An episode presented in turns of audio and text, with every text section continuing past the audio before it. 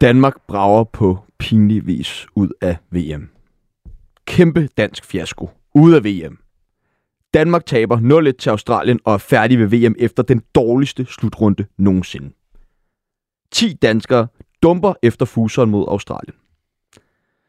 Sådan lød et par af overskrifterne efter Danmarks chokerende exit mod Australien i onsdags. Vi forsøger her i første halvleg, og måske lidt mere end det, at analysere på, hvad der måtte gik galt for det danske landshold, og ja, samtidig forsøger at trøste hinanden oven på den oplevelse. I anden time, når historien om Danmarks VM 2022 er begravet, så dykker vi selvfølgelig ned i de resterende holds chancer i turneringen. For øh, ja, får vi allerede den moralske finale på lørdag, når England og Frankrig tørner sammen, kan Messi ene mand føre Argentina til finalen. Hvor god er Brasilien uden Neymar, og hvor god er Spanien egentlig? Vi forsøger på bedste vis at give jer svar på spørgsmålene. På knapperne i regien sidder som altid Kasper Damgaard Christensen. Mit navn er Sebastian Pibels, og du lytter lige nu til Fodbold FM.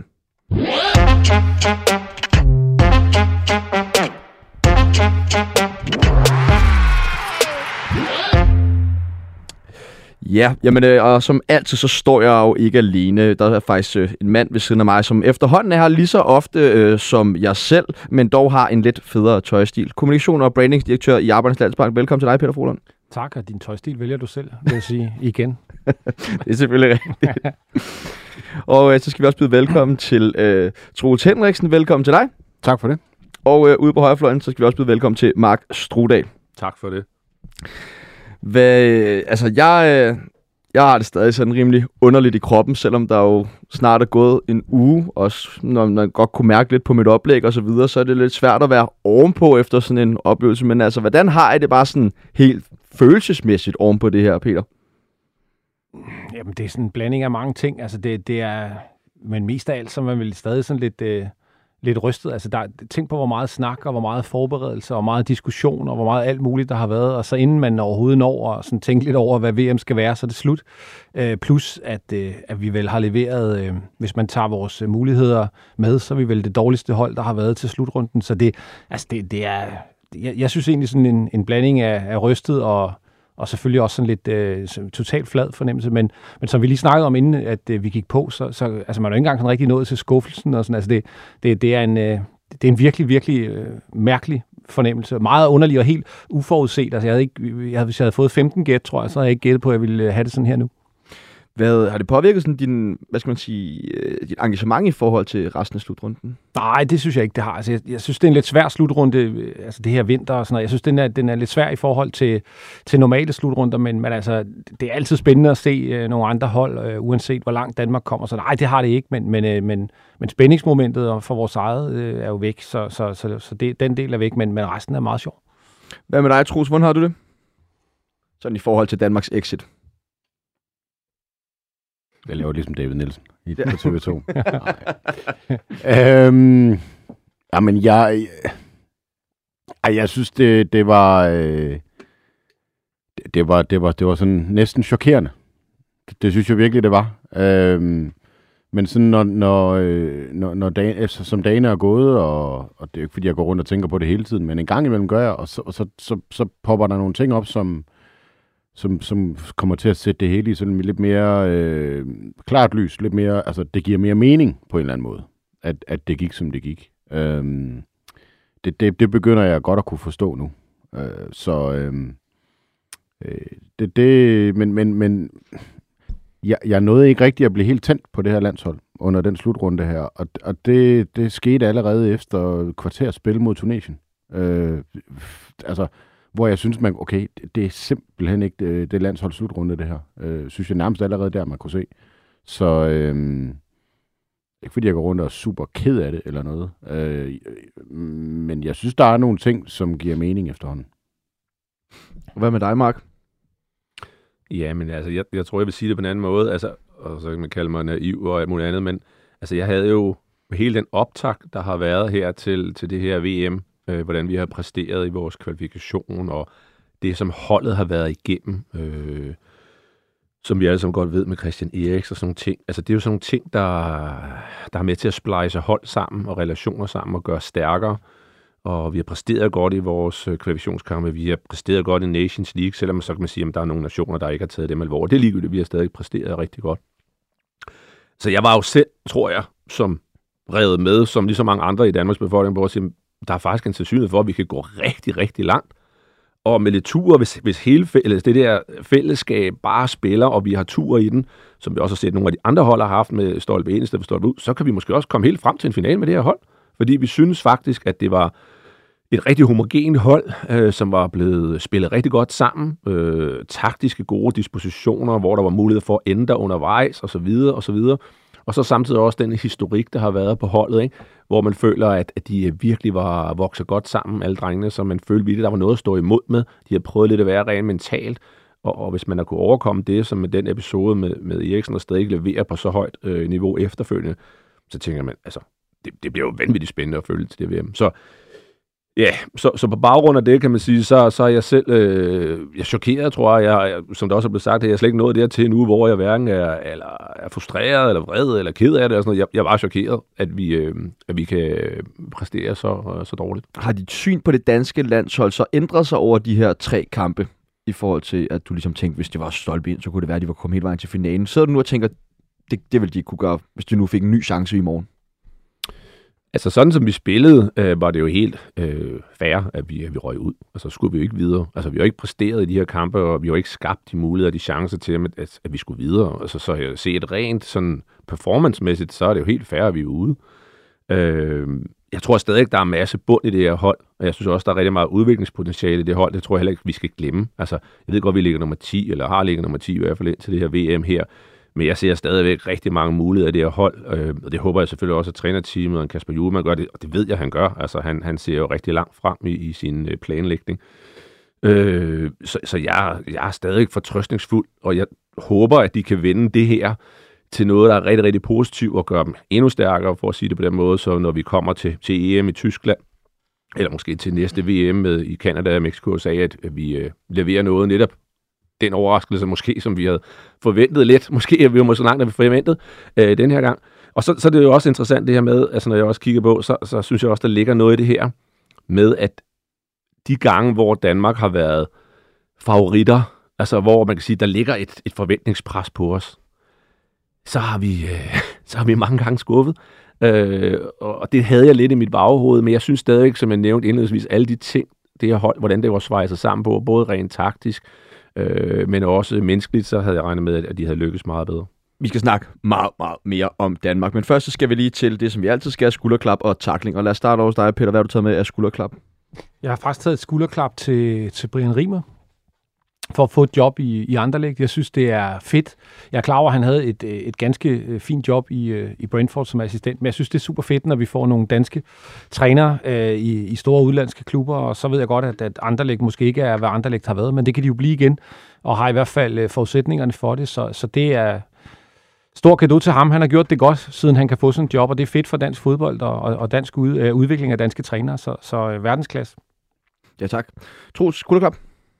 Øh, han er nok ligeglad, men, men jeg giver det til Jude Bellingham. Ja. Øh, der skal noget til for at... Øh, ja, ikke Peter, han er nok rimelig ligeglad, men... Øh, 19 år, og, og altså, man finder måske, jo, måske Brasilien, men ellers så finder man vel ikke et landshold, der er sværere at præstere på, end, end det engelske, med det forventningspres og traditioner. Og, Også det spillermateriale, som er der lige nu. Ja, og den overvågenhed, der er. Og så går han bare ind og, øh, og er holdets bedste spiller øh, og, og er kampafgørende i nærmest hvert opgør, de har spillet øh, til slut til VM. Så, så han kan godt være den øh, spiller, der gør, at, øh, at, at det bliver øh, helt vanvittigt for England. Nu skal de så møde Frankrig næste gang, så, så, så må vi jo se. Men, men øh, skulle klap til ham. Er han det største ligesom, talent, vi har set under den her slutrunde? Øh, ja, nu blev det ikke helt forløst for Musiala fra, øh, fra, fra Tyskland. Øh, så, så, så det vil jeg øh, sige, ja, altså, er Mbappé stadig et talent? Nej, det tænker, der tænker jeg, at han, øhm, den er han forbi. men altså, talent, jo, altså, han, han er jo også øh, Dortmunds største profil, er man så et talent. Altså, det- men det er jo det her med, at, at, at spillerne øh, bliver øh, superstjerner og super dygtige i en yngre og yngre alder. Altså, de bliver simpelthen færdige, fordi de, øh, de gennemgår en, en, en fodbolduddannelse, hvis man må kalde det det, i en, i en tidligere tidligere alder. Det sidder der en her til venstre for mig, der kan sige lidt mere om. Øhm, så, øhm, så, så jeg tror, det er, det, det, det er derfor. Ja, Og tak. ja, Mark, sk- øh, skulderklap. Ja, men nu røg der jo et par punkter på listen her med de her, der er så fagligt dygtige her, så jeg må lidt længere ned, men uh, det, er jo, det er jo også okay. Uh, jeg har sådan set, uh, jeg synes, at VM'et har været fair. Altså, jeg synes ikke, at vi har set de her voldsomme taklinger og røde kort, og, som jeg har set i andre sammenhæng. Uh, Øh, så faktisk synes jeg, det har på den måde ikke været der synes jeg, det har været positivt også for, fordi det er jo et forbillede også for rigtig mange unge mennesker, der synes jeg faktisk, det har været et, et fint, øh, på den måde rent spillemæssigt i forhold til hårdhed, øh, der har der været få røde kort, så det er positivt. Men generelt vil jeg sige, jeg synes, VM lige nu øh, taler til et andet punkt til mig, som måske det er det vigtigste, det er, at jeg synes, angriberne har præsteret helt sindssygt. Altså, det synes jeg er super spændende og super tankevækkende, at det er altså dem, der afgør de, altså de her øh, slutrunder her. Altså man kan sige, forsvaret, når vi taler med forsvarsspillere, selvfølgelig er det vigtigt, at forsvaret er stærkt, men her snakker vi fem kampe, seks kampe, og der skal der altså scores mål. Det er fint nok, at vi også skal øh, sikre os bagude, men vi må bare erkende, at det er så dygtige hold, at du kan ikke sådan nogle hold kan du ikke sikre, altså du kan ikke undgå, at de skaber chancer også at score mål mod dig. Og hvad kræver det? Jamen det kræver også, at du har et modsvar rent offensivt til at score mål. Øh, det, det er måske også noget af det, vi kommer ind på med vores eget landshold, som måske har været et af problemerne. Men, men, øh, men generelt synes jeg bare, når vi kigger på de forskellige hold, som også er videre i knockout-fasen nu, så har angriberne jo præsteret øh, for deres hold, og det synes jeg er, det er, en, det er en fornøjelse at se, at det har været flotte mål, synes jeg, mange af dem, der er blevet lavet. Og så kan man sige, når vi snakker angriber, så kan vi snakke Messi angriber øh, øh, af, af midtbanen, og det er jo den evige diskussion også nogle gange, men jeg synes også, det har været imponerende, hvordan han stadig har løftet sit hold med det pres, han kom til øh, slutrunden med. Det er måske den sidste gang, han har mulighed for at vinde det her famøse VM, og, og netop øh, komme op på samme øh, stadie og, og format som en øh, Maradona. Øh, og lige nu har han i hvert fald løftet det, synes jeg, det til UG. Øh, så det bliver også spændende at følge dem i knockout-fasen. Ja, tak. Og til det mindre sjov, en takling, Peter? Jamen altså, det er måske, øh, det er måske forudsigeligt. Det kunne have været øh, Grabara for eksempel. Det var det ikke. Det er, hvad hedder det, øh, det er faktisk den samlede danske VM-indsats. Og så tænker man... At Også overraskende. Ja, ja, det er det faktisk. Tænker man, at det kunne være virkelig, ikke? At, det, at det kunne være bare spillet, men det er det hele. Det altså deres øh, kommunikation inden, hvordan skal vi forholde os til Katar, det er spillet, det er, hvad hedder det, diskussionerne dernede om Katar, og men sandt om ikke også på øh, afslutningspressemødet, man begynder at snakke om alt, ikke er sort-hvidt og sådan noget. Altså, jeg, jeg kan simpelthen ikke mindes en, sådan et samlet sløjere output yeah. end det der, og, og det er sådan alt inklusiv. Det, jeg håber, at, at rejsen er gået, som den skal, og de ikke har skulle mellemlande eller sådan noget. Det er det eneste, vi mangler, det at de er strandet et eller andet sted. Øh, Altså, det, det er, der er intet, der er lykkes for os, og det, det er sjældent, man oplever så, så totalt en, en nedfældning. Det er sjovt, du siger det også, fordi at det har jo godt nok også været en virkelig, virkelig vag afslutning. Altså, det er jo ikke meget, man har hørt og udtalt. Nu var Kasper Schmeichel ude at poste noget på sin Instagram, ja. Ja. og altså, ellers har man virkelig ikke fået særlig meget fra, øh, fra Nej. den her trup her.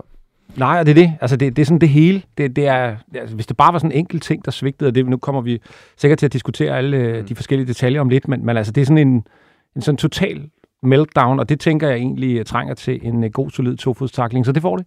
Ja, tak. Troels? Jamen, øh, der var et hold, der havde en større meltdown ved det her VM-slutrunde end Danmark, og det var Belgien. Øh, så min takling går til dem, øh, og, og, og, og, og min påstand der, den, øh, den kommer sig af, at de har større profiler end Danmark. Øh, og, øh, og, og, og ender med at forlade VM på en super uskøn måde. Øh, jeg så en historie i dag om, at de ikke engang havde øh, sådan, øh, fuldtes hjem i flyet. At de havde sådan landet lidt drøbvis og sådan noget. Og der kan man da snakke om en, en, en generation og et landshold, der er i opløsning. Øhm, så, øh, så den går til Belgien, fordi det var, øh, det var, det var sådan den her VM-slutrundes svar på øh, Frankrig i 2010. Ja, tak. Og Mark, takling?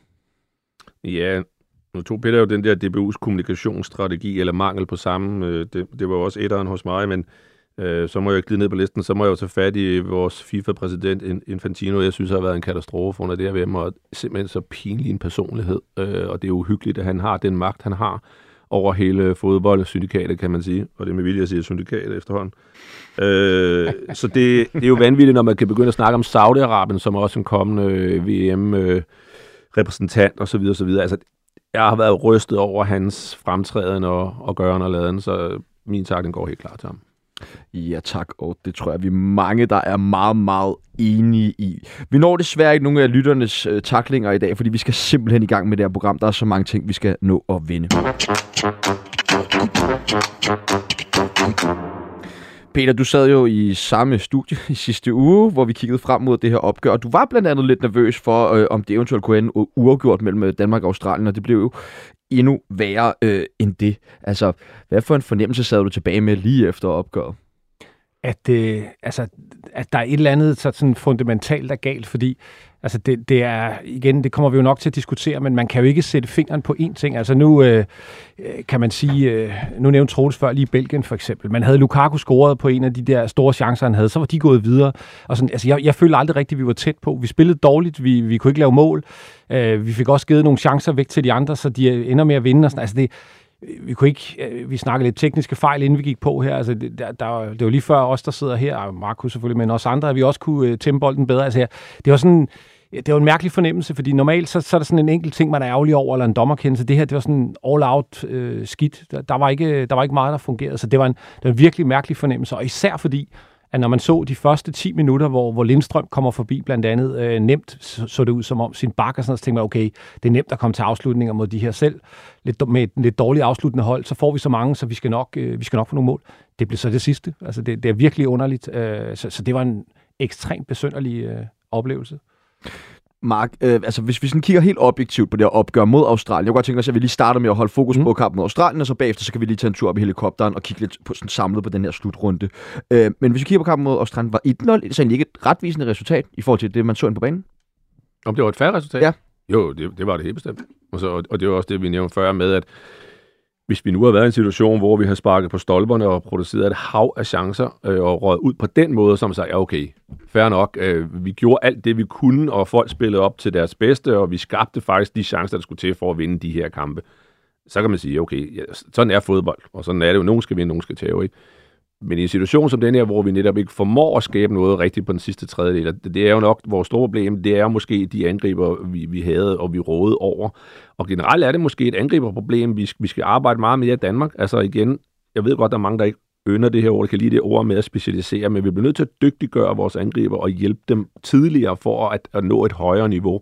Øh, fordi hvis vi kigger lidt rundt omkring på, på de allerstørste angriber rundt omkring, så er der så bare, der er niveauforskel, det må vi sige. Men, øh, men, så på baggrund af det, synes jeg ikke, at, øh, så synes jeg, det var helt fair, at vi tabte, fordi vi, vi, vi formåede ikke at skabe men nok. Men problemet er ikke meget større end bare angriber, især hvis vi kigger på den her kamp her, der, der, der, der, der er jo intet, der fungerer. Lad os nu sige, altså, fordi de angriber, der nu var inde, og der var en, altså en del ind i løbet af den her kamp, får jo intet at arbejde med men det, men det er rigtigt, Sebastian, men det er jo også det, vi sidder her, og jeg tror også, det der gør, at alle stiller en masse spørgsmål, og godt kunne have tænkt sig noget, en, en mere klar, nogle mere klare svar, men altså, jeg har jo en liste på 10 punkter, hvor jeg tænker, det her det er med til, at tingene ikke fungerer, og, og udvikler sig, som de gør inde på banen. Altså, jeg har skrevet 10 punkter ned, øh, så nu nævner jeg så bare lige med angriberne, men altså, vi kan snakke udskiftningerne. Altså, Kasper er jo om nogen vanvittig grundig og ekstremt dygtig taktisk.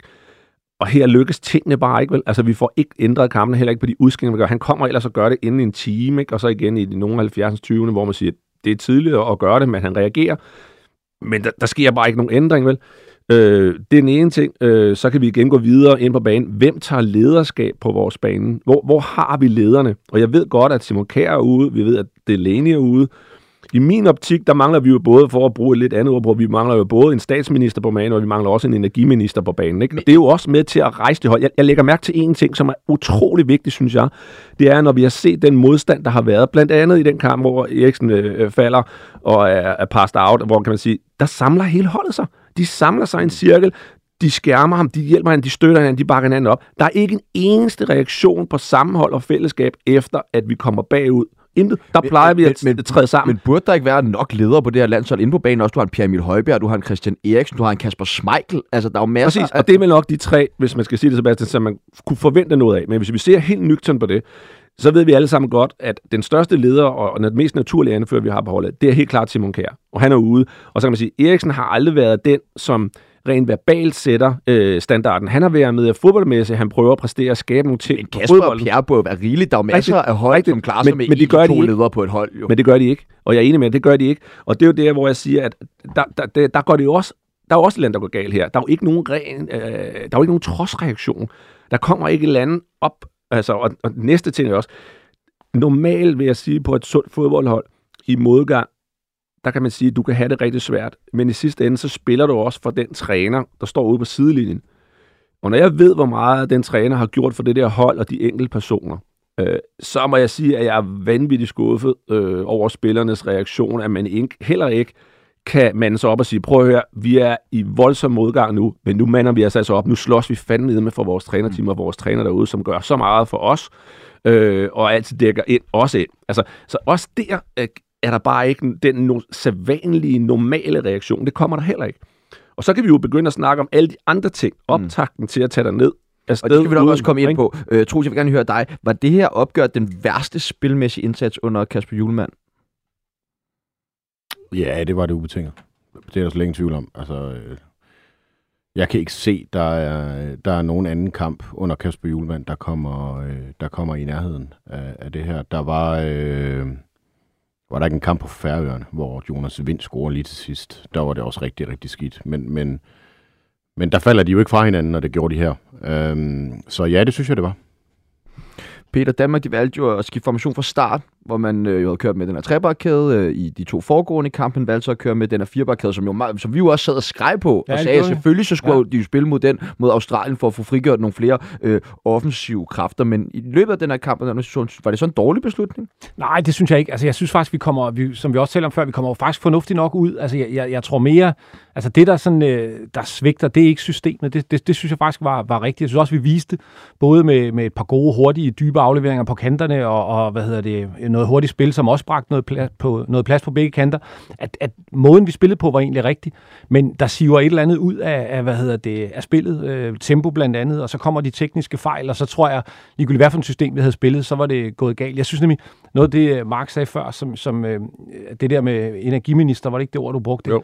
Øh, og der, der, der tænker jeg sådan en som, som Højbjerg, altså hvis, hvis man har fulgt lidt med i, øh, i hans spil, så har han vel spillet, øh, hvad, 30 gode kampe siden øh, sommerferien, det er måske overkanten, men altså, han spiller godt hver gang. Han har været elendig alle tre kampe og helt ved siden af sig selv, og i sådan en kamp her, hvor man virkelig har brug for, altså ja, man kan jo igen, man kan nok ikke klandre hans indstilling, men det lykkes bare ikke, og så har vi ikke nogen, der kan trække, øh, hvad hedder det, de andre spillere op, og så tror jeg personligt, at for at vende tilbage til de spørgsmål om systemet, at uanset hvad for et system vi havde spillet, med den indsats, vi sådan efterhånden øh, får niveauet ned på øh, at blive, der, der, øh, ja, der har vi bare ikke øh, niveau, altså, og så tager vi fortjent. Det er, det, det er sørgeligt, men øh, vi sad og snakkede om, inden vi startede også, hvor mange berøringer de skulle bruge bare på at lægge en bold død, altså der blev spillet ud til. Alle hold, der godt kan lide at stå dybt, og det kan et hold som Australien, de får jo tid og plads til at stille sig. Øh, der, der er jo ingen, der er jo ingen, hvad skal vi sige, fare for dem, så, så jeg synes egentlig, systemet var rigtigt, men, men, øh, men mentalt var der et eller andet, der, der knækkede ret tidligt, og det, det, det formåede vi ikke at samle igen. Og Mark, vi har hørt, du har mange bud på, hvad det er, der gik galt i den kamp, men vi skal snakke om det mentale her. Altså, hvordan, hvorfor kan, hvad, hvad kan man forestille sig, at der kan være gået galt inde i spillernes hoved? Ja, men det er det, jeg mener. Fordi de har jo niveauet. Altså, hvis man kigger bare på papiret, de klubber, også hvordan... Jeg ved godt, man har snakket om, mange spillere ikke har været i form, men der har også været mange af dem, som har været i form. Altså, Pierre kommer ind og har haft en vanvittig god sæson. Christian Eriksen har nok haft din bedste sæson også. Altså, nogle af de her helt bærende kræfter. Kasper Schmeichel måske har bedst med en rigtig god måned op til, at han ankommer med den her landsholdstrup. Så, så hvor er det? Hvor, hvad, hvad er det, der sker? Jamen, altså, det er jo det, hvor vi, jeg tror, vi alle sammen er enige om, at det er jo, det er jo en blanding af rigtig mange faktorer, hvor man kan sige, at det er ikke kun én ting, fordi det er jo netop det, du også selv siger, Sebastian, at hvis det kun havde været én ting, så knækker sådan et hold ikke mm. Med, den, med den robusthed og den ballast, de har i bagagen. Så alt andet lige, så, så er det mange begge små, altså det er mange faktorer, der akkumuleret set gør, at vi knækker i sådan en kamp, og tingene bare falder sammen. Altså det, det er mange faktorer, der gør det, som bare ikke, det, det, det, det passer bare ikke. Lige i det her øjeblik, der passer det bare ikke. Der, der går det for mange ting, der er gået imod. Så det er et samsurium af mange ting. Troels, du markeret? Ja, og, og det, det, omkring det her med, øh, hvis vi snakker lederskab, og, og det her med, at det går så galt. Altså, når du tager Simon Kær og Thomas Delaney ud af holdet, så, så, så altså, lederskab skal starte et sted. Og den starter hos de to. Øh, Simon Kær, på grund af hans sådan, karakter og hans ro og hans autoritet. Thomas Delaney på grund af hans, hans, hans, hans aktivitet i kampene, hans udstråling øh, og den energi, han altid bringer. Præcis. Der har du Og energi. der, øh, når, når du tager de to ud, så skal det jo komme et andet sted fra. Og så sidder du og snakker om Pierre Emil Højbjerg. Men, men en af de store fejl, Kasper Julemand gjorde, synes jeg, i løbet af de, i de tre kampe, det var, at han spillede Pierre Emil Højbjerg 90 minutter mod Frankrig. Altså, det skulle han ikke have gjort. Eller 100 minutter er det jo, i de her kampe. Øh, fordi det, der var det aller, aller vigtigste, det vidste man allerede på det tidspunkt, fordi at Tunesien og Australien havde spillet inden Danmarks kamp mod Frankrig. Det var, at uanset hvordan det gik mod Frankrig, så skulle vi ud og have et resultat mod Australien. Om det var så at vinde eller at spille uafgjort, det afhang lidt af, af resultatet mod Frankrig. Men Frankrigs kamp var ikke den vigtige. Det var den skide kamp mod Australien. Og der skulle du så sørge for, at dine spillere står klar. Og han var træt. Altså, han var færdig. Han var udmattet. Det var helt tydeligt. Øh, ikke, ikke, ikke kun på hans energi, men også kvaliteten i det hele. Så det kunne heller ikke komme fra ham. Kasper Schmeichel, siger du. Det er svært, det skal komme fra en målmand. Det er det bare. Fordi han er ikke så meget med i det, som nogle af de andre. Jeg synes, det var meget sigende, at det var Christian Eriksen, der var anfører i den fodboldkamp. Altså, der var en grund til, at Åke Harreide ikke gjorde Christian Eriksen til landsholdsanfører, dengang han skulle vælge mellem øh, Simon Kær og Eriksen, øh, fordi at Daniel Akker, han var stoppet. Og det er, fordi Christian Eriksen skal ikke rende rundt og koncentrere sig om det der, fordi det ligger ikke til ham. Så lige pludselig, så løber han rundt med det, arm, øh, det ben om armen, og, og, og i stedet for at, at trække sine medspillere op, så trækker han dem ned. Fordi han er sådan lidt ligesom Messi i modgang. Messi kan også gå med hovedet ned mellem skuldrene, når det, når det går skidt for, for, jeg kan huske nogle gange med Barcelona og også med Argentina. Og det var det, vi så her. Så lederskabet var fuldstændig fraværende. Læg dertil, at øh, du har et halvt hold, der er ude af kampform. Altså, du har simpelthen for mange spillere, som, som, som ikke øh, har spillet nok kampe. Øh, Joachim Mæle, øh, Andreas Skov Olsen har heller ikke spillet nok. Angriberne har ikke spillet nok. Øh, så ved jeg godt, så har man en Lindstrøm, men han er helt ny på holdet. Han kommer ikke til at trække det op. Og så lige pludselig så står du med et kollektiv, som gør hinanden dårligere, i stedet for at gøre hinanden bedre. Øh, så da det begynder at gå en lille smule skidt, altså vi får ikke målet tidligt, så, øh, så er der ikke nogen på banen, der er dygtige til at håndtere den kamp. Altså sådan game management. Jeg ved ikke, hvad man skal bruge for et, for et, for et dansk ord. Mm. Hvad gør vi nu? Og, og, og det hele bliver forvirrende og frustrerende og nervøst. Det var, det var den kamp, jeg så. Det må jeg sige. Men er vi ikke virkelig, virkelig begrænset? Altså, jeg, jeg, jeg er enig fuldstændig i det, du siger, men jeg kan bare ikke lade være med at tænke over, altså, de forklaringer kunne vi sige, okay, vi, hvis vi var i en svær pulje, vi møder nogle gode modstandere, men vi får et point i kampe mod Tunesien og Australien, og sidder og snakker om manglende lederskab. Altså, jeg, jeg synes, og det, det, jeg kører den, men jeg siger bare, hvis, hvis der ikke skal mere til, så har vi jo et kæmpe problem. Ja. Fordi Og altså, der- nej, men det er jo ikke, det er jo ikke noget? havde det bare været gode hold, vi havde mødt, der havde sat os til vægt. Altså for eksempel at tage til Frankrig. Jeg ved ikke, hvor I andre havde det efter den kamp, men der tænker jeg egentlig, altså det er en okay indsats. Vi møder et hold, som vel har en rigtig god chance for at gå i finalen og spiller godt. Øh, har det bedste offensiv, op på det, du sagde med angriber i starten, Mark, og så videre. Fin kamp, øh, dybest set. Det, er det er jo mod to dårlige hold, vi ikke kan sætte os igennem, altså med al respekt for de to hold, vi ikke kan sætte os igennem mm. og, og begynde at, at snakke om, at vi mangler en, en, Simon Kjær, som tydeligvis er ude af kamptræning. Jeg synes, det, det altså, alle alarmklokker ringer. Hvis vi ikke er bedre end det, og hvis der ikke skal mere til at skubbe skibet ud af kurs, så, så, så, så er vi jo virkelig et, hvad skal vi sige, mere begrænset landshold, end jeg troede, vi er var. jo fuldstændig rigtigt, fordi Australien, altså det, det var ligesom Danmark mod OB. Altså det var den kvalitet, vi mødte. Hvis ikke, mere, Øh, hvis ikke ringer en OB. Det var, det var, det var, det var et midt- og Superliga-hold. Øhm, og, og det må jo ikke gå så galt, som det gjorde. Og, og det er jo også noget, der helt, helt klart peger tilbage på Kasper Julemand. Altså han har sat det hold totalt forkert op. Lige fra minut 1 mod Tunesien. Altså de var der jo ikke. Det, det er en VM-slutrunde. Hvor er I? Altså øh, vi- de, de blev jo fuldstændig kudet og overmandet. Øh, både mod, mod Tunesien og også mod Australien, som kampen den skred frem. Altså der var ikke nogen ryggrad i det hold, og der var ikke nogen vildskab. Øh, der var ikke noget, der var ikke nogen krigerindstilling. Nu skal vi fandme ud og slås for, øh, for nationen. Mark, hvad tænker du her? Tror du, har Julemand sat det hold helt forkert op fra minut 1 af mod Tunesien? Nej, det, jeg, jeg, der er jeg ikke helt enig med Troels. Altså, fordi man kan sige, hvad, hvad har han også at, at sætte ind? Altså, og igen, vi har snakket om før med formation og sådan ting. Så er Kasper totalt øh, grundig jo og dedikeret, og øh, nogen vil kalde ham lidt som nørdet i den, i den taktiske indsigt og forståelse og sætte sit hold korrekt sammen i forhold til den modstander, de skal spille mod. Men vi må så også sige, og det er jo igen det, vi taler om, det er jo ikke kun lederskab, det er jo mange faktorer, der spiller ind på, at vi ikke lykkes. Og vi kan jo også gå ind og kigge på nogle enkelte spillere, om de kunne være brugt lidt anderledes som ting, men det er jo små marginaler og små øh, dispositioner, du skal tage undervejs i kampen, og det kan man altid diskutere frem og tilbage. Du ved heller ikke, hvad resultatet har været. Hvis du har gjort det, har det så været endnu værre eller endnu bedre. Vi kan altid kun sidde og gisne, ikke? Men jeg synes, jeg synes stadigvæk ikke, at, at vi var forkert sat op. Det synes jeg ikke, vi var. Fordi, altså, vi må sige, vi ved jo alle sammen godt, at sådan en trænertype, de har altså forberedt sig et år på deres modstander. De kender hver en bevægelse, hver et træk, de gør. Og så må vi sige, så har vi det at gøre godt med, som vi har. Så kan vi begynde at diskutere, skulle vi have andre spillere med? Men synes vi have taget andre spillere altså, med? Det, jeg Har mener, det? det er bare, det? de var ikke klar. De, de var simpelthen ikke lige så klar som deres modstandere. Ja, fordi altså, det synes jeg jo også, når du siger det med, Mark, som du siger, de får på deres modstander i et år. Det er jo ikke i tvivl om, selvfølgelig har de det. Men det virkede bare ikke sådan. Det virkede bare ikke som et hold, der var... Det virkede jo overrasket over, at Tunesien, de pressede så højt. At de ramte dem så hårdt i de fysiske dueller. Altså, det virkede som om Danmark var overrasket over det, da de spillede mod Tunesien.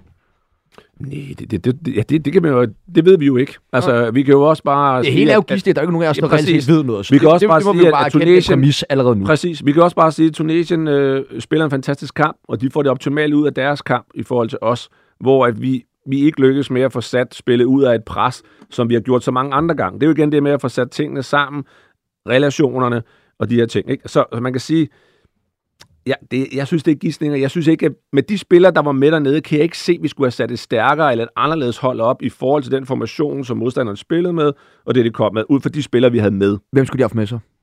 Jamen altså, og det er jo også det, der er interessant, når vi sidder og taler om det her, fordi der er jo ikke et hav af spillere, som vi kan skifte ud på her. Øh, selvom vi synes, at der er en vanvittig bredde i vores talentudvikling, der er mange spændende spillere. Det var det, jeg sagde indledningsvis. Jeg synes, der er rigtig mange spændende talenter. Der bliver lavet et fantastisk talentarbejde i Danmark. Vi har også hvem spændende skulle vi have haft med spil- i stedet men det, det kommer. Hvis det eneste, som jeg tænker, som, som Kasper kunne have gjort, og gjort en overvejelse omkring på en mand, øh, øh, som måske kunne have gjort en forskel for os, så vil jeg måske igen have tænkt angrebsmæssigt, så var det Markus Ingvartsson, som jeg måske vil tænke ind. Altså han, han har været skadet, men han var brandvaren op til udtagelsen og har også fået scoret. Så kan man diskutere, han er ikke spillet fast hele tiden, men han var i topform, og han scorede kasser lige op til vi skulle afsted. Og lige nøjagtigt på angrebsdelen, med den erfaring, jeg har, der bliver jeg bare nødt til at sige, at det der med at få en angriber ind i truppen, som har selvtillid, tro på sine egne evner, som kommer med tro på at bare banker kasser ind på den første chance for. Altså, det er jo lige det, vi manglede i den her kamp, når vi ser alligevel også de ting, som en Cornelius kunne undgå at score på og sådan ting. Der mangler vi bare ham her, som tonser den der bold, den er ud på en helt umulig vinkel. Ikke? Så laver han bare målet, fordi han har troen på det.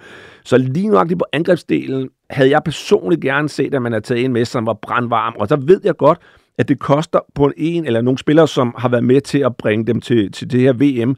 Og det er jo selvfølgelig også en overvejelse, og at de indgår i nogle gode relationer, alle de her ting også uden for banen. Men, men lige nok på den angrebsdel, hvor vi ved, at det er måske vores svageste punkt på vores hold, når vi snakker om det, øh, så, så, øh, så vil jeg have taget Markus Ingvardsson med. Og det er jo måske også sigende, at jeg kun kan nævne en. Og det er jo også med til, synes jeg, at bekræfte det, jeg siger. Vi kunne ikke have gjort så vanvittigt meget andet, som jeg ser det, rent personelt, med det, vi stod med i den situation. Troels. Ja, altså, jeg, jeg, jeg, jeg ser heller ikke, at der var nogen øh, store ting, han kunne have gjort, der havde ændret super meget ved det. Jeg ved godt, øh, sidste gang jeg var herinde, der sad vi også og snakkede om, jeg synes, truppen var lidt skæv og sådan noget, men det er jo på de yderste positioner, jeg synes, det er det. Øh, det, det, det, det, jeg synes, man, man også kan klandre julemand for, det er... Jeg, jeg synes, der var lidt nogle vendetjenester i det her. Ja. Øh, Jamen, altså, jeg- jeg, jeg- jeg synes, at... Øh, Det er da interessant at se, det hvorfor der så- med, at han prøver at redde Mikkel Damsgaards karriere, det, det, det, har jeg det svært med. Det må jeg sige.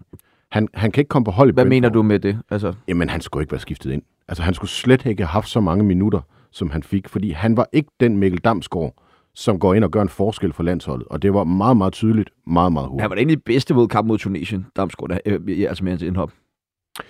Jeg, jeg så ingenting, der gjorde, at, øh, at, at, at det var ham, vi, kunne- vi, kunne, øh, vi, vi, vi kunne regne med, øh, der, der skulle vende det her for, for holdet, det må jeg sige. Men rammer Damsgaard-snakken, jeg, jeg synes, at du er hård ved ham, det er sådan noget helt andet. Men, men, men, men altså, øh, jeg, jeg synes, det rammer lidt, som, det, som jeg ser det i hvert fald, øh, Julemands problem ind, det er jo, at altså, han har rigtig, rigtig mange spillere med, som ikke kan, kan spille 90 minutter, og som ikke er helt klar. Og da Delaney går ud med en skade øh, tidligt, jeg ved godt, vi havde spillet dårligt op til det også, øh, men han har jo ikke en Nørgaard, der kan spille øh, 90 minutter, og måske, øh, som vi kunne se det, øh, faktisk utrolig lidt. Han fik jo næsten ingen spilletid osv. Så altså, det gælder jo også på angriberposten. Vi får ikke lavet nogen mål. Alligevel har vi to potentielle nier, som får 0 minutter. Øh, I stedet har vi udtaget, øh, udtaget øh, 4-5 bakker, ikke? Altså, vi, jeg, jeg, synes, at, jeg ved godt, det er på ydermandaterne, men, men altså, jeg, jeg vil også gerne have set Ingvarsen. Jeg vil også gerne øh, have set en Philip Billing. Jeg ved godt, han har spillet utrolig lidt, men han laver mål i Premier League, og han laver assist. Han har noget vildskab, og han vil helt sikkert have brændt, øh, det vil Ingvarsen også, have brændt hvad som helst af, fordi kommer det til at ske igen og sådan noget. Så jeg synes, altså, jeg, ved, jeg kan godt forstå, at Julemand går, går sådan, sådan safe, når han udtager. Det, det, der jo, det, det ser vi, det gør alle landstrænere jo på et eller andet tidspunkt. Men det, vi har virkelig også begrænsninger i, hvor meget han reelt kan ændre, fordi de spillere, der sidder derude, er ikke rigtig klar. Altså, det er også jeg, jeg, jeg synes, han fejler som motivator. Øh, det, det må jeg sige.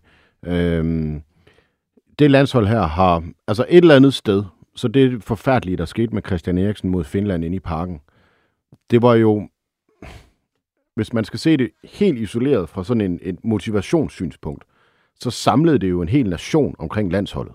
Så de fik en hel, altså de fik en hel masse udefra, som de kunne bruge i deres fodboldspil.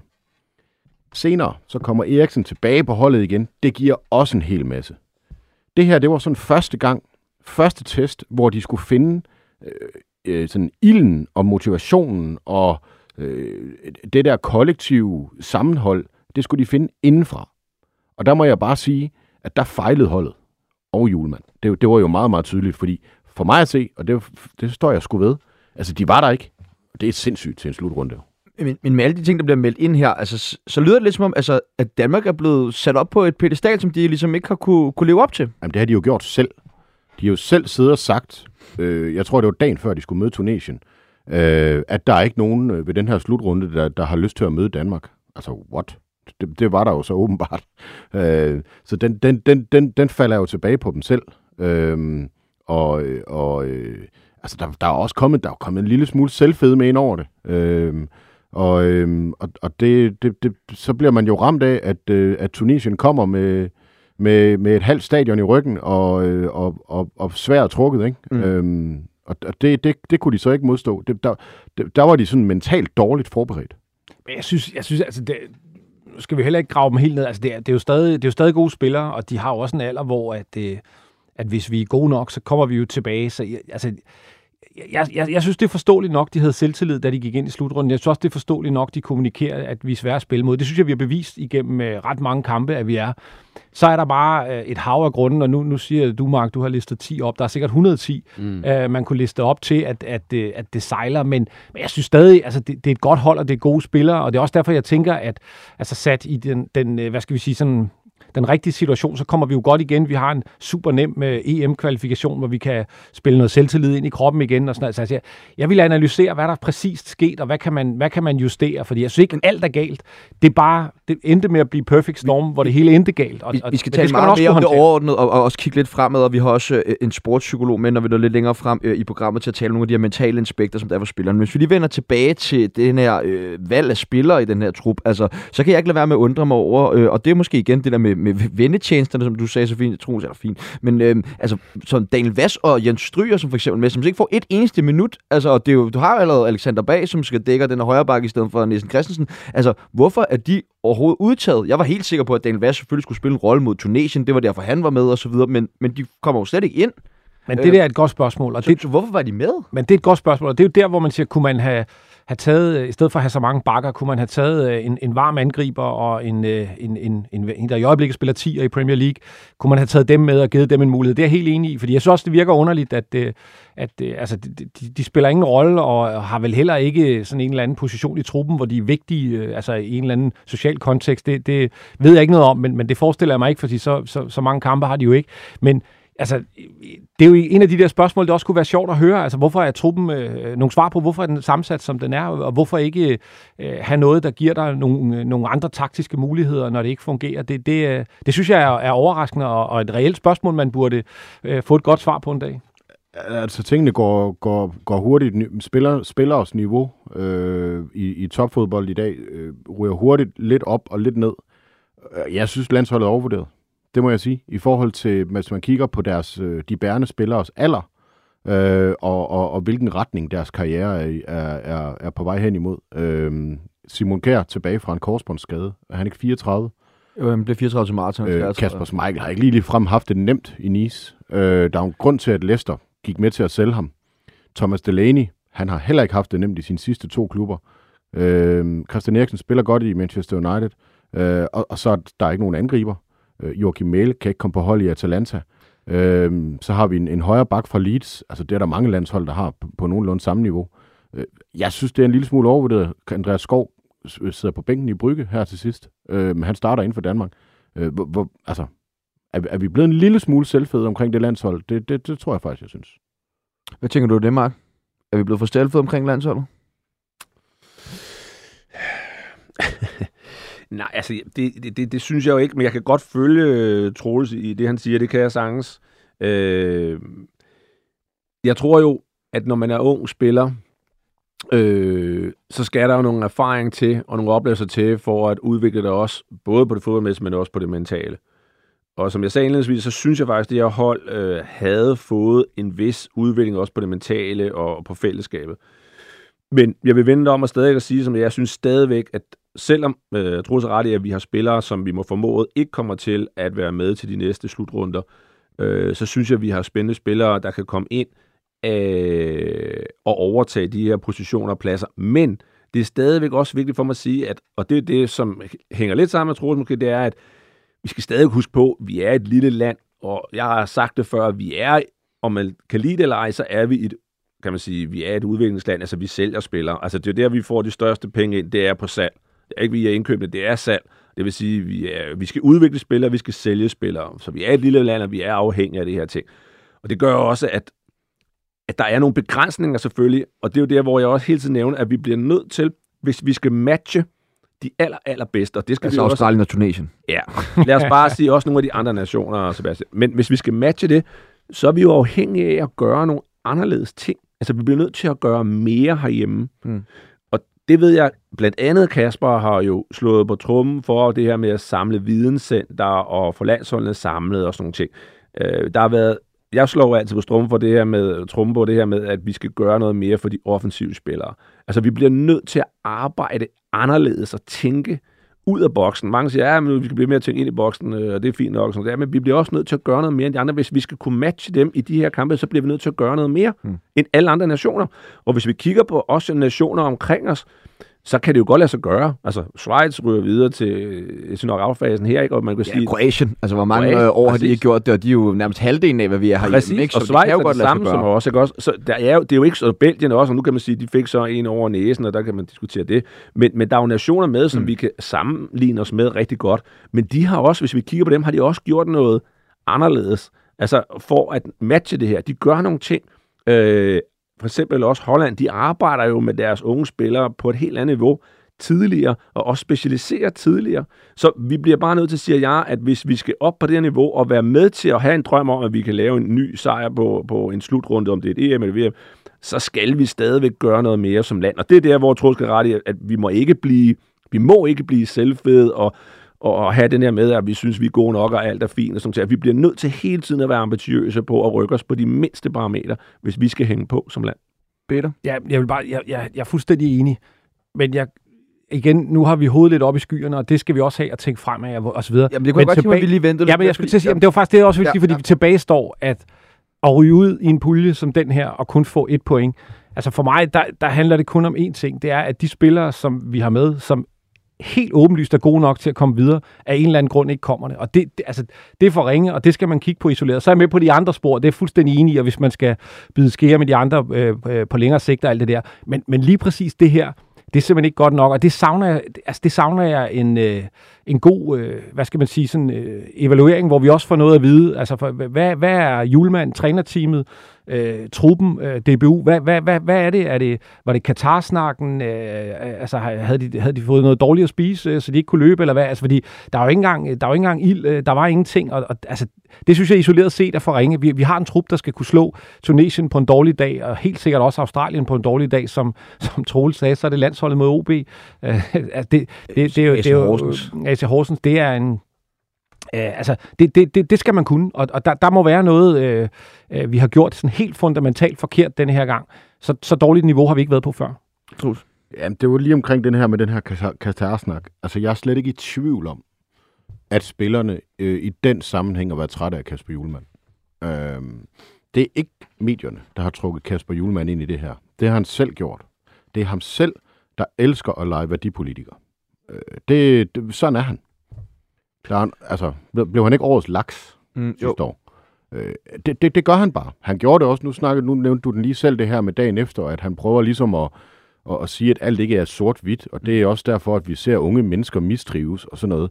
Så prøver han ligesom at, at bruge et eller andet værdigreb og skubbe unge menneskers mistrivsel foran jeg, sig jeg, i vil, en jeg vil stadig forklaring gerne lige vente med at tale mere om de ting der til, men- fordi at, ja, Med Katar? Ja, også gerne det. Nå, Så det går vi ind- i det øh, øh, lidt senere. Lige nu gad jeg stadig godt lige holde fokus på den her kamp mod Australien. Øh, blandt andet, vi har den her situation, hvor Australien scorer til 1-0, hvor Joachim Mæle jo ikke får, får skærmet, øh, hvad han hedder, øh, Matthew Leckie fra, fra Melbourne.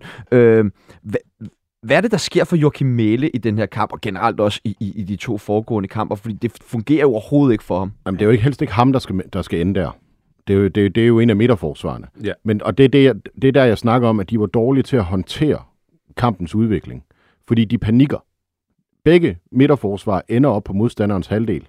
Øh, og, så, og så får han frit løb ned, og så er det venstre bak, der skal løbe over og, og, og redde den. Og det er faktisk ikke meningen. Når det er sagt, så gør han det jo ikke super godt i den situation. Nej, men det, og det gør AC heller ikke. Altså, det bliver jeg nødt til at sige. Altså, men, men, men det, der er interessant her, det er jo, at det eneste, vi ved i den situation, og som selvfølgelig også trænerne har fokus på derude, det er, at vi må ikke løbe ind i en omstilling. Og det er det eneste, vi skal have fokus på derude, at vi står korrekt, øh, så vi er i balance i holdet, øh, både øh, numerisk, men også positionelt. Så det er jo sådan set det, der skal coaches på den show. Det eneste, vi ikke må blive taget på, det er en omstilling. Og det sker så, øh, og det er jo det, de så scorer på, og så tænker man, hvordan scorer det her hold? Det kan de kun score på en standard imod os, ikke? Men de får lov til på en omstilling og alligevel, og, og det må aldrig ske.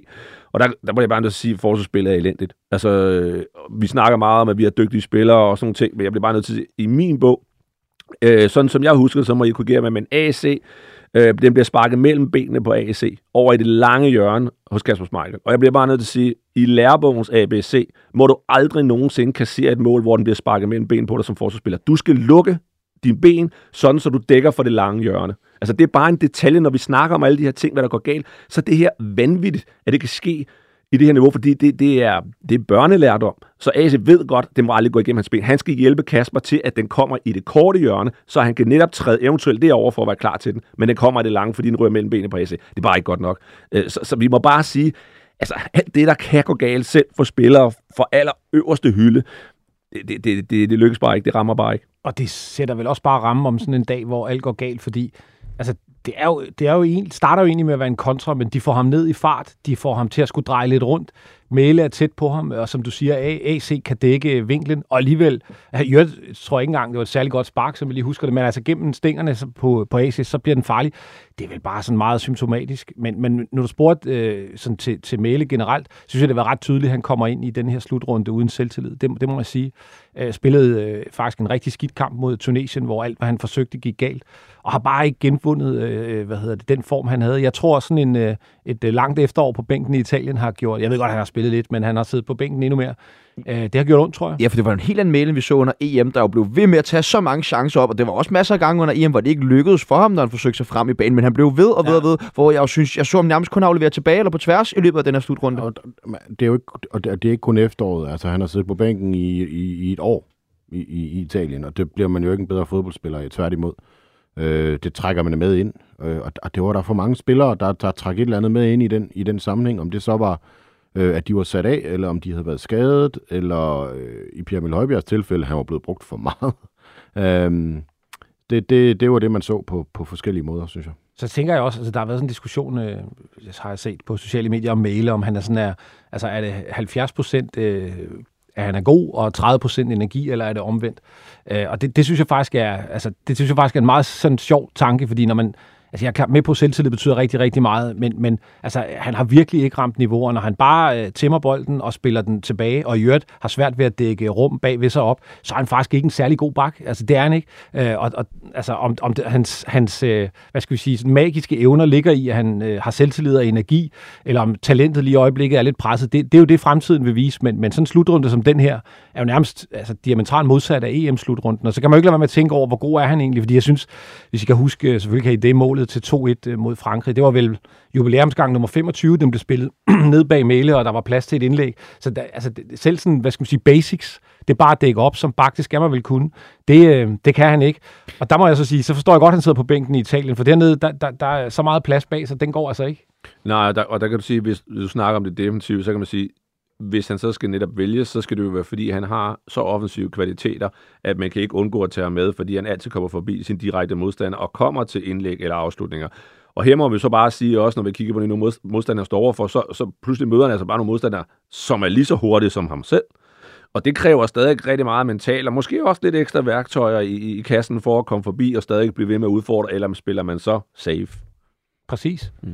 Martin Braithwaite var jo valgt fra start til den her kamp. Hvordan synes I, at øh, man ligesom fik forsøgt at, at bruge ham? Fordi vi er jo nok enige om, der er ikke noget, der lykkes. Men altså, forsøgte man de rigtige ting i forhold til at få sat ham op jeg synes, det var en overraskelse. Han, eller, jeg forstår godt, at han startede inden ud fra hans indhop, som var vildt godt øh, i, i den forrige kamp mod Frankrig. Eller vildt godt, nu skal vi. Men, men altså, hvis det er på danskerskalaen til den her slutrunde, så spillede han godt i det kvarter, eller hvad det var, han havde. Men jeg havde egentlig forestillet mig, at de ville gå med en med noget mere fysik, øh, fordi det Braithwaite er bedst til, synes jeg, det er øh, at bevæge sig hurtigt rundt og, og, og komme i dybden, fordi han er hurtig. Øh, og altså, det mod et meget lavt stående, fysisk stærkt hold, der forbavsede det mig lidt, det var den vej, man gik, og jeg synes også, hvis vi igen tager de første 10 minutter væk, hvor han vel var relativt livlig, så er han jo fuldstændig usynlig indtil, at øh, hans nummer lige pludselig står på en udskiftningsskilt. Jeg synes, det var en lidt, lidt pussy øh, disposition. Øh, øh, det havde måske været, øh, men det kan være, at de ikke er i form nok, men, men jeg forstår ikke, at man ikke prøvede øh, Cornelius, eller i øvrigt, Josef Poulsen spiller jo nier i, i Leipzig, så hvorfor kunne man ikke også prøve ham, hvis man ikke troede på de andre? Vind øh, har fået 0 minutter. Jeg synes, det var det interessant øh, og lidt pudsigt valg i en kamp, hvor fysik kunne vise sig at være afgørende altså, altså, det var jo ikke et tilvalg af Brathwaite, det var et fravalg af alle de andre. Mm. Øh, og, og man kan jo kun... Jeg, jeg ved det ikke, men altså, Jonas Vind må jo ikke kunne spille, simpelthen. Men hvorfor, øh, hvorfor har man taget Jonas Vind jo, med? Jo, der må der, altså, man har slet ikke... Ja, når der har været så ringe op på 9. position, og man har nærmest forsøgt sig med alt, og ind med Braithwaite på 9, og så skifter man ud på kanten, og ind med Dolberg i stedet for... Jeg ved det ikke, Sebastian. Altså, det, det er... Jeg kan ikke se nogen kampscenarier. En, altså, Nej. anderledes kampscenarier end dem, vi fik, hvor, som kaldte mere på en Jonas Vind, i hvert fald en af kampene. Så, så jeg ved ikke, hvorfor han var med, det må jeg sige. Det, det, fordi det er jo det, hvis han så åbenbart har været klar til at spille, men det må man jo have undersøgt, inden man udtager den trup. Altså, hvor lang tid vil det tage ham for at blive klar? Der bliver ikke meldt noget ud, at han har så fået en ny skade, eller han skade blevet forværret, eller et eller andet i forhold til alt det her. Det virker bare så underligt disponeret. Ja, men det, han, han, han fejlede jo altså, med, med, med, med, med det meste, hvis ikke det hele, af, af, af, altså, hvad, det kræver, af, hvad det kræver at være en landstræner til en slutrunde. Nogle andre, som jeg personligt i hvert fald også øh, synes fejlede på øh, et andet punkt, det var det danske landshold, der efter kampen mod øh, Australien ikke gik ned og øh, sagde tak til de medrejste fans. De gik sådan halvvejs derned, og så vendte de om igen. Så blandt andet Wales, da de røg på røv og albuer til England, stod dernede i en halv time nærmest øh, og, og sang og klappede med deres fans. Og tro mig, der var en, en, en walisisk øh, anfører, der nok gerne ville hjem og spille noget golf der, men han tog sig alligevel tid til at, at stå og sige, altså, hvad siger det ikke om det her danske landshold, som har slået sig op på, at de var i symbiose med de de danske fans, og øh, har nærmest talt dem så varmt op og se videoer hjemme fra Danmark og alle sådan nogle ting der. Men, men, men så kan de alligevel ikke nå sig sammen til at gå ned og sige farvel til dem. Det håber jeg, de har evalueret internt. Det er, det er rigtig, rigtig sløjt. Altså, jeg tror, at alle kan forstå, øh, at de er skuffet, men, men øh, som du siger, altså, det er der også andre landshold, der har været, der har de jo stået og sunget og danset øh, i teamvis, og nær sagt, i hvert fald i lang tid bagefter. Så det håber jeg, de har snakket lidt om. Det er, det er rigtig sløjt, og i øvrigt er det anden øh, slutrunde i træk, hvor vi kan snakke om det. Der var også noget snak i, i Rusland, hvis I kan huske det, og, og der var de så ude og sige, nu skulle de nok gøre det, og så gik de ned øh, øh, til de sidste kampe og sådan noget. Altså, det, det er, altså, man, man, de skal også, altså, de, de skal i hvert fald huske at holde fast i, at øh, sådan noget popularitet og glæde og eufori, det er altid kun til låns, og, og hvis man øh, behandler det godt og plejer det, så låner man det lidt længere, og hvis man ikke gør, så går det det modsatte vej. Så, så hvis de gerne vil have opbakning til i en halvsløj EM-pulje øh, med, med halvkedelige øh, øh, landshold i parken, så, så, øh, så skal det der stoppe, så skal man tilbage til at, at, at vise, at man er glad for fansene. Det er en lang tur, og det har været dyrt. Ja, præcis, fordi at de her danske landsholdsspillere, de går fra banen der og har fået 1 million kroner hver for deres deltagelse i det her, hvor der er mange af de fans, der står derude, der har brugt masser af penge, og masser af helt almindelige danskere, der har tømt hele opsparingen for at komme ned og se de her kampe øh, for det danske landshold. Så det er vel minimum, Mark, du markerer? Ja, men det er bare, altså, jeg synes jo igen, det hænger sammen med den der kommunikationsstrategi eller mangel på samme. Altså, for mig, der skal man jo bare med det samme være inde, som, som de leder os i. Prøv at høre, drenge, vi ved godt, at vi alle sammen har, ikke har præsteret, men vi skal lige ned til vores fans alle sammen og, og, og tage afsked på en ordentlig måde. Og det er jo igen det, hvor jeg synes, det har haltet hele vejen, øh, hvor jeg synes, det har været fuldstændig øh, mærkelige, øh, kontroversielle udmeldinger, man er kommet med på alle mulige forskellige tidspunkter, og det er slet ikke det, man har regnet med, at de vil melde ud, og hvem der skulle melde det ud. Jeg synes, der har været virkelig mærkelig øh, kommunikation øh, i DBU, eller mangel på samme. Og det her, det er jo et godt eksempel på det. Vi ser det jo også efterfølgende, med at der bliver sendt, hvad er det, fire eller fem spillere, der bliver sendt ud til pressen efterfølgende, hvor tror jeg, en eller to har man slet ikke spillet, eller sådan noget. Altså, prøv at her, det må du bare æde som spiller. Altså, og det er fint nok, at du øh, som landstræner kommunikerer med spilleren og siger, prøv nu at tænke om, hvad jeg siger. Vi ved, at vi ikke har præsteret, men hold, lad være med at kan man sige, udstille nogen, nedgøre nogen, øh, bevare formatet og styrken, vi står sammen. Ikke? Altså, det er fair nok, at man ligesom laver den der debriefing, inden de går ud til pressen jo. Men du bliver nødt til, øh, i min optik, at sende spillerne ud, og de bliver nødt til at stå mand for det, og hvis man skal have respekten, også i de situationer, hvor der er modgang. Så jeg er fuldstændig enig, men for mig ligger det i kommunikation, som har været katastrofal, synes jeg, til det her VM. Er det ikke også sindssygt skuffende, det interview, som Julemand giver lige bagefter, altså hvor han bare siger, om han er sin følelse, han kan, han kan ikke sige noget agtigt. Altså han er landstræner, han er lederen af det her landshold. Han burde da være nogen af ham, der ligesom stillede sig frem og knyttede nogle ord på, hvad det var. Og selvfølgelig kan man jo ikke komme med den store analyse, men det var simpelthen så kort og så få ord, man fik med for det. Jamen, han var jo chokeret. Altså, han, han havde mistet øh, overblikket på det tidspunkt, så jeg tror faktisk, det var smart, han ikke sagde alt for meget. Så kan du sige, han må ikke miste overblikket. Præcis. Nej, ja, men, men det, det han så, og det vi alle sammen så til den slutrunde, altså det var jo noget, der kom bag på alle. Øh, at, altså fordi, nu, nu tager du selv fat i det der med, at de ikke gik rigtig ned til fansene, og, og, og jeg heller ikke gad at snakke med pressen og sådan noget, so be it, men det er i hvert fald det sidste, det med pressen, men øhm, der er et eller andet, der er galt.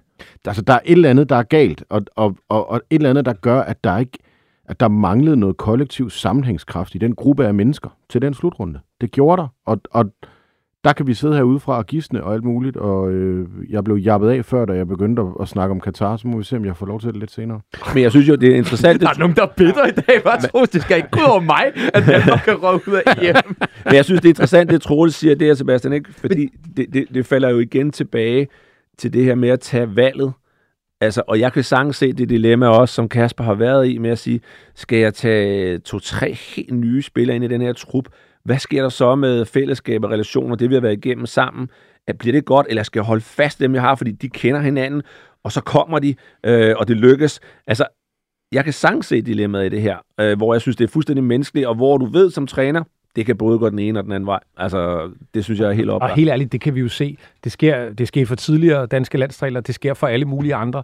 Uh, det jeg bare synes, altså det er, altså, jeg synes også med det der interview, altså de er nødt til at vise de her hænderne på rettet uh, lidt mere, end de har gjort. Og der synes jeg både, uh, altså man går ikke ned og hilser, man kan ikke lave interviews, man sender... Uh, yngste og mest urutinerede spillere til, til, til medierne bagefter, og så i øvrigt, når man bliver forholdt det, så kom der også en anden forklaring om, at vores spillere er altid til rådighed, og vi sendte nogle andre til aviserne og sådan Altså, det har bare virket så ud af synk, og, og, og der, der synes jeg lidt, igen det der med, at altså, al den der popularitet, man gerne vil have, al det der connection, man gerne vil have osv., altså den skal der investeres i, og, og, og man kan ikke kun høste, når det går godt, man er også nødt til, selvom det er surt, så må man øh, bide det sure æble, så må man stille op, så må man sige de rigtige ting, og som, øh, som Mark, øh, synes jeg helt rigtigt sagde før, øh, så kan man lige debrief og sige, prøv at høre, vi er alle sammen bedre, lad nu være at hænge hinanden ud, men vi er nødt til osv. Lige øh, fortæl, hvad skal der til, og så give lidt af sig selv. Jeg, jeg synes, det har været en mærkelig indelukket... Øh, øh, underlige, sådan øh, ustyret proces, det hele. Og det, det efterlader bare, øh, som Troels også sagde, der er et eller andet galt. Jeg sidder også med sådan en fornemmelse af, der er en eller anden øh, ting, der har ødelagt dynamikken. Men, men altså, det er jo anyone's guess, og, og det er jo det gode, det må vi sidde og snakke om her. Men det kunne være meget fedt at, at øh, få en forklaring. Ja, det er præcis. Noget er galt sagde Troels Henriksen i en meget bitter tonefald før. Men Nej, det var, var, men det, var det bittert. Men jeg og det med at jappe af, altså, jeg, det var jeg, bare lidt for sjov. Det, jeg, prøver, jeg, jeg, jeg, er, jeg er så enig, og med de ord, så skal vi også til at lukke ned for første halvleg i den omgang, men vi er slet ikke færdige med at tale om Danmarks kæmpe skuffelse ved det her VM. I anden halvleg tager vi nemlig en tur op i helikopteren, øh, og så skal vi også have lidt hjælp fra en sportspsykolog øh, med at forsøge at finde svar på, hvad i verden der gik galt for det danske landshold, og hvordan det mentale spændte ben for dem. Vi høres ved i anden halvleg. Dançada, dançada, dançada.